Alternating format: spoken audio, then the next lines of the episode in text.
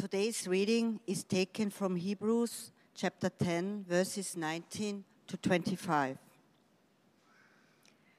Therefore, brothers and sisters, since we have confidence to enter the most holy place by the blood of Jesus, by a new and living way opened for us through the curtain that is his body, and since we have a great priest over the house of God, let us draw near to God with a sincere heart and with the full assurance that faith brings, having our hearts sprinkled to cleanse us from a guilty conscience and having our bodies washed with pure water.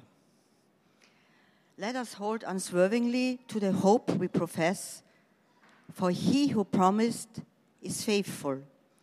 And let us consider how we may spur one another on toward love and good deeds, not giving up meeting together, as some are in the habit of doing, but encouraging one another, and all the more as you see the day approaching. This is the word of the Lord. Thank you, Elizabeth, for reading. Thank you for praying, Evelyn. And uh, let's pray one more time that God will speak to us this morning.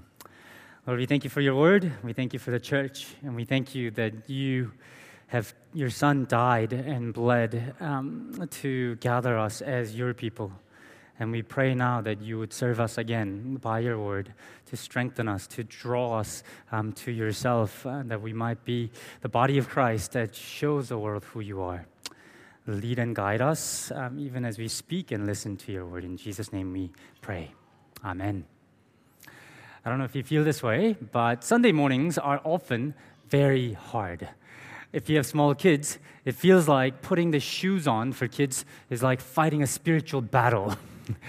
and you know, it's a, Sunday mornings are the times when the, the, the warmth of the bed is most inviting, and you know, the flu is going around, and it feels like ah, maybe I'm feeling a little sick today again. And maybe you were tempted to skip church this morning. And of course, um, these days the church is only a click away, or is it? What is the church anyway, and why do we go? Why do we come? We are in the second part of the resolution um, series. And I hope you'll see why striving to meet every week is important by end of the sermon together with other, other Christians. I hope you'll see that the physical meeting together is God's plan for us and for the world. And the Bible gives many reasons. I'm going to just highlight four of them that the church is this bodily, physical meeting, and the church is this social uh, thing, one another thing. The church is a visible institution, and it is one task with the mission of, uh, for the world. It is missional. So let me go to the first one. Some people think that the church exists only for the teaching and preaching of God's word. In some, some churches, not so much here, um, but I've seen in churches where people come right before the sermon and they, they leave right after the sermon because that's all they really wanted to get out of the Sunday morning. And I imagine, I imagine here, uh, I imagine in Hong Kong today, thousands of people in Hong Kong today are uh, um, tuning in uh, who are attending virtual, virtual church. When they do, they, you know, uh, let's face it, I mean, we've talk, gone through this all um, during COVID. You know, they kind of hum through the, the, the singing, they sort of pay attention to the prayer, but what they're really paying attention to is the sermon. They, they want to listen to the sermon, and that's what the church is uh, hearing the sermon, sort of downloading of information in our minds. Friends, I want you to know that Christianity is not about downloading of information to our minds. To believe this is to fall into what's called a Gnostic heresy.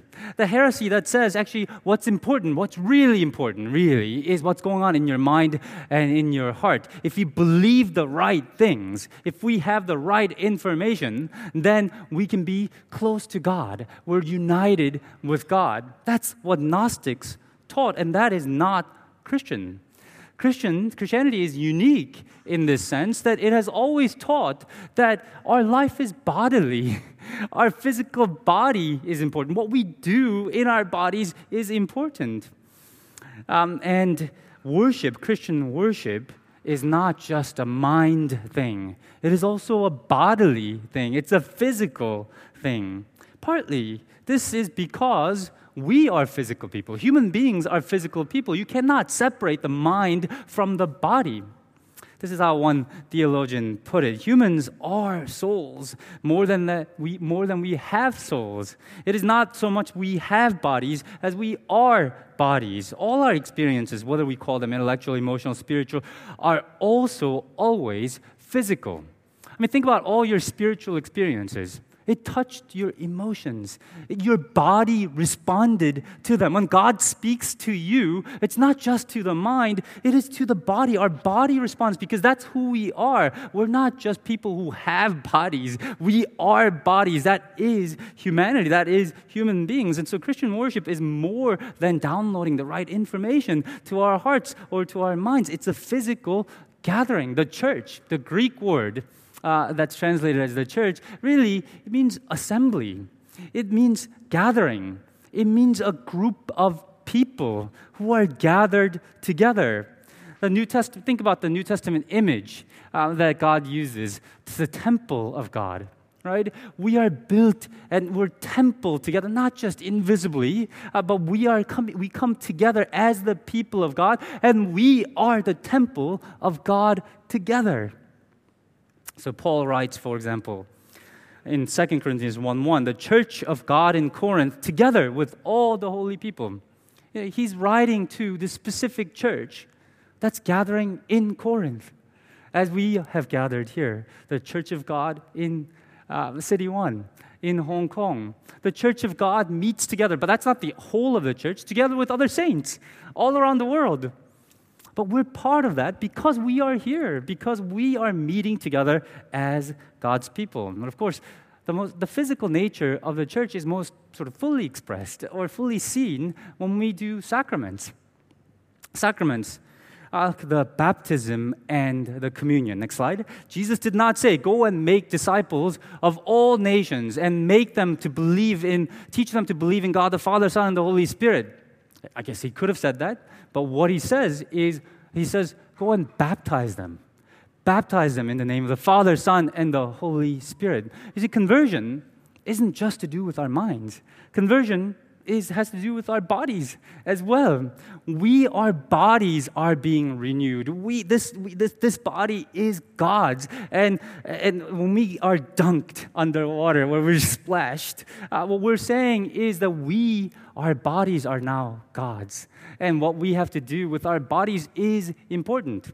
Uh, communion is uh, the, the same. God could have just said, Believe in me and that I died for you. But he doesn't do that. I mean, he does do that, but he also does this. He takes the bread and says, This is my body. He takes a cup of wine and says, This is the blood shed for you. Drink this in remembrance of me. The word is dramatized, and the grace of the broken body of Christ and the blood that's shed for you is dispensed through the things that you touch, things that you eat, things that you consume because we are bodily beings. And God has made provision to receive His grace through bodily things, through physical things. And if we spend any time thinking about it, of course, we think that bodies are important. Of course, presence is important. Of course, bodily presence cannot be replaced by virtual things or just spiritual things. I mean, you know, it's one thing to say to somebody who's in the hospital, I'm praying for you. Of course, that's an important thing to do, and we should do that. It's quite another thing. It's not the same thing at all to go and sit with that person, to go and touch that person, hold that person's hand. It's a completely separate thing. Yeah, people who have online dating experiences. you, you might go, Well, I've had great conversations with this person. I know this person. I have these conversations. But then the moment that you meet that person, well, you know, it's a different thing. It's a different experience because we're bodily people, we're physical people. And it's one thing to worship together, logged on to the same sort of website um, going on, but it's quite another to sit together, to stand together, to pray together, to sing together, even to listen to God's word together. It's a different thing as we come to meet together because we're embodied people. And being together is not replaceable by something less than that. So the writer of Hebrews, as we read, famously wrote, he, commands us not to give up meeting together, as some are in the habit of doing. He tells us to encourage one another by meeting together through corporate worship. It's a way of encouraging one another to keep going. You're showing up is a ministry of attendance. You're showing up as ministry of encouragement. Because as we come together, as we sit next to the people around you, we're saying actually, God is at work in me. God is at work in us. Let's keep going until the day of Jesus comes, until the fullness of day comes. So, church, strive to meet together every week. Encourage one another all the more as the day is approaching. Strive to meet together. But as we meet together, also strive to get to know one another. To get to know one another. Because we are social people. We're also, uh, next slide, we're also, um, yeah, uh, we're also one another people. The church is not it's an organization together. I mean, I'll make that point uh, clear in the third one. But it, it's, it's not a loose sort of spiritual association of individuals because we, as human beings, are not just individuals. Uh, we are group people. We're one another people. We're communal and social people. You know, often we think of Christianity individualistically. It's, we almost think of it as an insurance policy that we take out uh, for heaven, for me. No, but it's much more than that. It's about uh, not just going to heaven, but we'll be in heaven in community as God's people. And God is renewing the humanity here and now. And because we are social, communal people, God is renewing us. God is renewing us by bringing us to His people so that they could shape and form us. That's why the New Testament uh, knows of no Christian who does not belong to a church. Christians are church people, as we saw. Now go back uh, to uh, verse 24. We saw in verse 24 let us encourage, let, let us consider how we may spur one another on. That's just one of many one another passages, and this is coming up. And there's so many others. Love one another, welcome one another, care for one another teach one another, bear one another's burdens, confess to one another, show hospitality to one another. There's so many of these one another commands. And we cannot do this by watching TV uh, on a Sunday morning. We cannot do all, any of the one another things uh, on our own. We cannot do it by listening to a great sermon. It may be a great sermon, but we cannot be a one another people on our own. In fact, we should envision holiness differently. I don't know what you think when you think of a holy person. But it's not, it shouldn't be an individual doing their individual thing. I love how this writer put it. Being holy does not mean sitting at home and reading your Bible or not looking at pornography. It means obeying God's command to love and serve one another, particularly in our church communities. To do this, we need to be together. Being holy being Christ like does not mean being a pious individual who read the Bible, who pray on my own. Being holy means doing all the one another things. To love one another, to listen to one another, to forgive one another, to, to be with others, to love others. We are not just individuals, we are communal people. Holiness involves communal living, loving the people around us. So, as you come to church, strive to, to come to know one another. Make the effort to talk to people here. Um, eh, join a small group. Uh, that's the best way of doing that. But also, uh, chit chat downstairs after the service. You know, the, the thing is, uh, I think it's 150 people is sort of our limit um, of getting to know people. Outside of that, it becomes very difficult. But the sociologists will tell you that the weak ties that you have, weak relationships that you have, they're also very crucial in your formation. It's not just the strong relationships that form you. The people that sort of you know by face, that you've talked to time to time, just by virtue of you being drawn to a world very different from yours. You know, their little things that they say, or even just who they are, will affect who you are, will affect what kind of a disciple of Jesus you become. These weak ties are crucial to our formation. So strive to get to know a few people who will walk the spiritual life with you, but also strive to get to know the others. You know, it doesn't have to be all deep relationships. That's totally fine. God is using all of us to form all of us as his disciple. So strive to get to know one another. We're one another people. And also strive, uh, please know that the church is not just a spiritual association, but it's a visible institution. So belong to a church. Belong to a church. Strive to belong, to be a member of the church. I know that many millennials bristle at the idea of, or the word institution, I, for good reasons. Um, institution sort of suggests hierarchy and structures that are rigid, that sort of crushes individual individuality, individual creativity, or whatever. And also, um, uh, we've seen institutions abuse of power. Institutions have done bad things. The church has done bad things. And so we don't want to belong to a church. We say, well, I believe in Jesus. And so therefore, I'm somehow connected to Jesus apart but I don't want to belong to a church. They believe that they're still part of the invisible church. They can be still part of the invisible church without being part of the visible body of Christ. And of course, the church is bigger. It's bigger than the visible church. It's bigger than Shatin Church, it's bigger than the denomination. Uh, uh, it is a spiritual thing. There is an invisible church, the body of Christ that unites, that we're united to around the world. But the church is bigger than the invisible institution, but it's not smaller. It is not smaller than the visible church.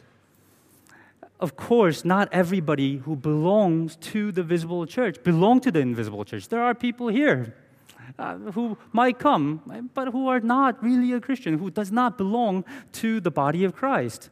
But belonging to a visible church is indispensable part of being part of the body of Christ. Saint Cyprian famously wrote, "No one can have God for his father who does not have the church for his mother." And it's not just an early church thing. Reformers, John Calvin, takes that idea, um, commenting on Ephesians, he says, The church is the common mother of all the godly, which bears, nourishes, and governs in the Lord both kings and commoners. The church is the common mother. The Westminster Confession puts it most starkly. It says, Out of the visible church, there is no ordinary possibility of salvation. Out of the visible church, there's no ordinary possibility of salvation. Of course, most importantly, Jesus built the church. He founded the visible church. He's concerned for its health. In Matthew 16, Peter makes his pivotal confession. He says, uh, Jesus says, Who do people say, say I'm? Who do you say that I am? He says, You are the Son of God. You are the Christ, Son of the living God. And then Jesus then says this You are Peter, and on this rock I will build the church. I will build the church. Jesus wants to build the church. He's still building the church, and the gates of Hades will not overcome it, is the promise. And he's concerned about the health of the church. And this is very uh, obviously the visible church. When talking about in chapter 15, how to deal with unrepentant sinners, he's got this whole section chapter 18. Next slide, please. Um, if a brother or sister sins, he says, go and point out uh, their faults. Um, and then, if they are unrepentant, if they still refuse, verse 17, tell it to the church. Well, who's the church that they're going to? It's not a spiritual church, it's the people who are meeting together. Go and tell them. It's a visible church. He assumes that there is a visible church that's meeting together. And later on, when he says, then, uh, in verse 20, for where two or three are gathered in my name, there I am with them. Often we say that this to mean, you know, when we meet together, that God is with us. It's not what that means. This whole section is the conclusion. That is the conclusion of this section on church discipline. Astonishingly, what God is saying is the decisions about the church discipline that the church makes, because my spirit is with you, I will be with your decision. That is what this is saying. Of course, Jesus is concerned that us, we together, the visible members of the church, are holy, that we are living lives that reflect His glory. And later on, we see from Paul that church is, I mean, he describes church as a structure. Ephesians 4, we just read this, for Christ Himself gave uh, so Christ himself gave the apostles, the prophets, evangelists, pastors, and teachers to equip his people for the works of service. Once again, this isn't an invisible association. It is a structure built on people. The foundations of apostles and the prophets, pastors and teachers, evangelists, people playing different roles within the body of Christ. Friends, God has founded only two institutions one is family, the other one is the church family. And it's imperative that we belong to God's family. Imperative that we belong to a church and continue to meet together. In the book, uh, Disciplines of Godly Men, that I recommended uh, a few weeks back, Pastor Ken Hughes calls those who come to church but do not belong to one, he calls them hitchhikers hitchhikers. I think it's, he's right. Those who benefit, you know, from having somebody else having the car, somebody else driving and hitchhiking. And he says, don't be a hitchhiker. Be a member. Belong to the church. That's what God is building here on earth. And if you think, then why is God concerned about the institution of church. Why is God building the church? Because the church is tasked with the mission. Because we have a mission that's greater than what I as an individual can do, what you as an individual can do. He, we're tasked with the mission that God is doing uh, in the world. The church is missional. Together, through a group of people, God is accomplishing His purpose. I know once again that many people don't like the institutions, uh, word institution, but think about good institutions. you know, what good institutions can do. They can do so much more than what individuals can do. I mean, if you want to do, build a, uh, if you want to do world class research, you need to build a world class institu- research institution, like a university or another institution, in order to um, uh, improve the environment. We need companies that build electrical uh, cars or whatever. But we need, to, we need these people to come together in an organized way to do great things. And, and, and in order to change the world, God is building His church. This organization that is greater than individuals. So, what is God doing through the church? I, rec- I recommend reading book of Ephesians, the whole thing. It's a, a lot about the church. Um, but let me just uh, highlight a few things. One is Ephesians 1:10. God's purpose is to unite everything under the lordship of Jesus, which means bringing different people who are alienated, alienated from one another as one body uh, under the lordship of Jesus. And that's what God is doing through the church, uniting everything, all people under Christ. And that's why I love Shatin Church. Because if you look around, there are people of every, I mean, I think there are 15 more different nationalities here. God is bringing us as one under the lordship of Jesus. There are people of every class um, here. There are people of every educational level, different personalities, different people are coming together, becoming one on, uh, in, in Christ. That's what God is doing in the church. And that is important That's why you coming is important. That's why you getting to know one another is important because that's the work that God is doing, bringing unity under the lordship of Jesus. Another task, of course, is evangelism. Evangelism is hard. Sharing the Christian faith with others is hard. So we do it together. So we do it through Christianity Explored, Alpha Course, going out on mission trips, training people for evangelism, uh, the uh, outreach uh, uh, things that we do, uh, guest events. We love to go out as also a community, uh, to, to love the community um, as well. We also serve uh, financially through prayer our mission partners, people who are doing greater things. We can do together what no individual can.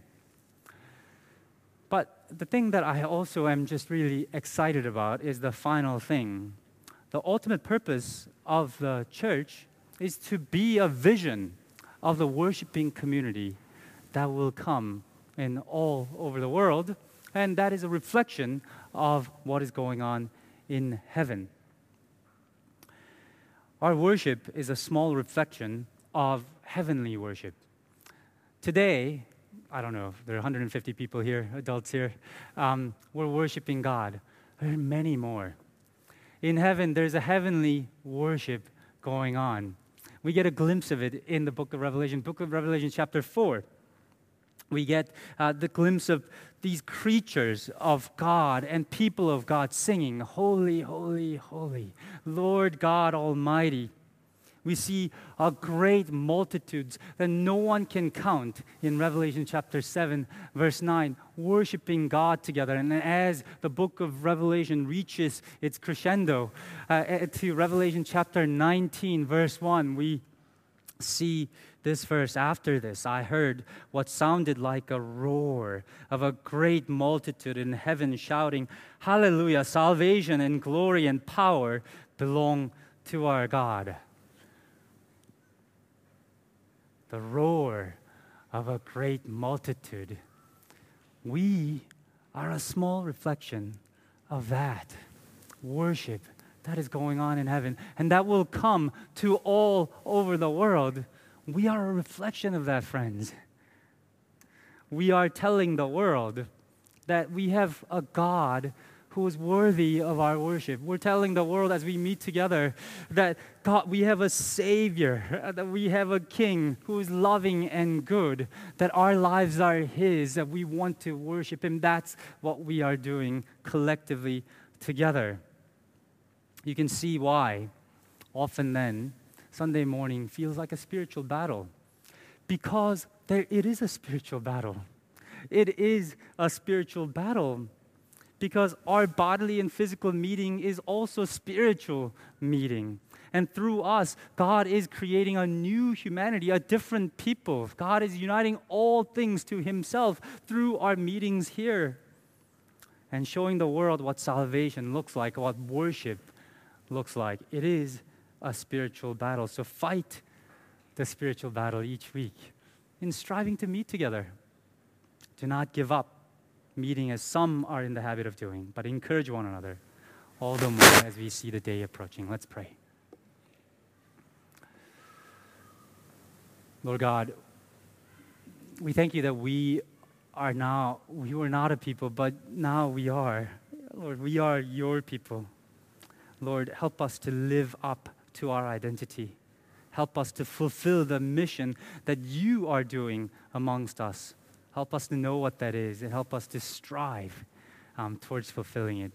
Be at work within us, in us, uh, in and among us this morning. In Jesus' name we pray. Amen.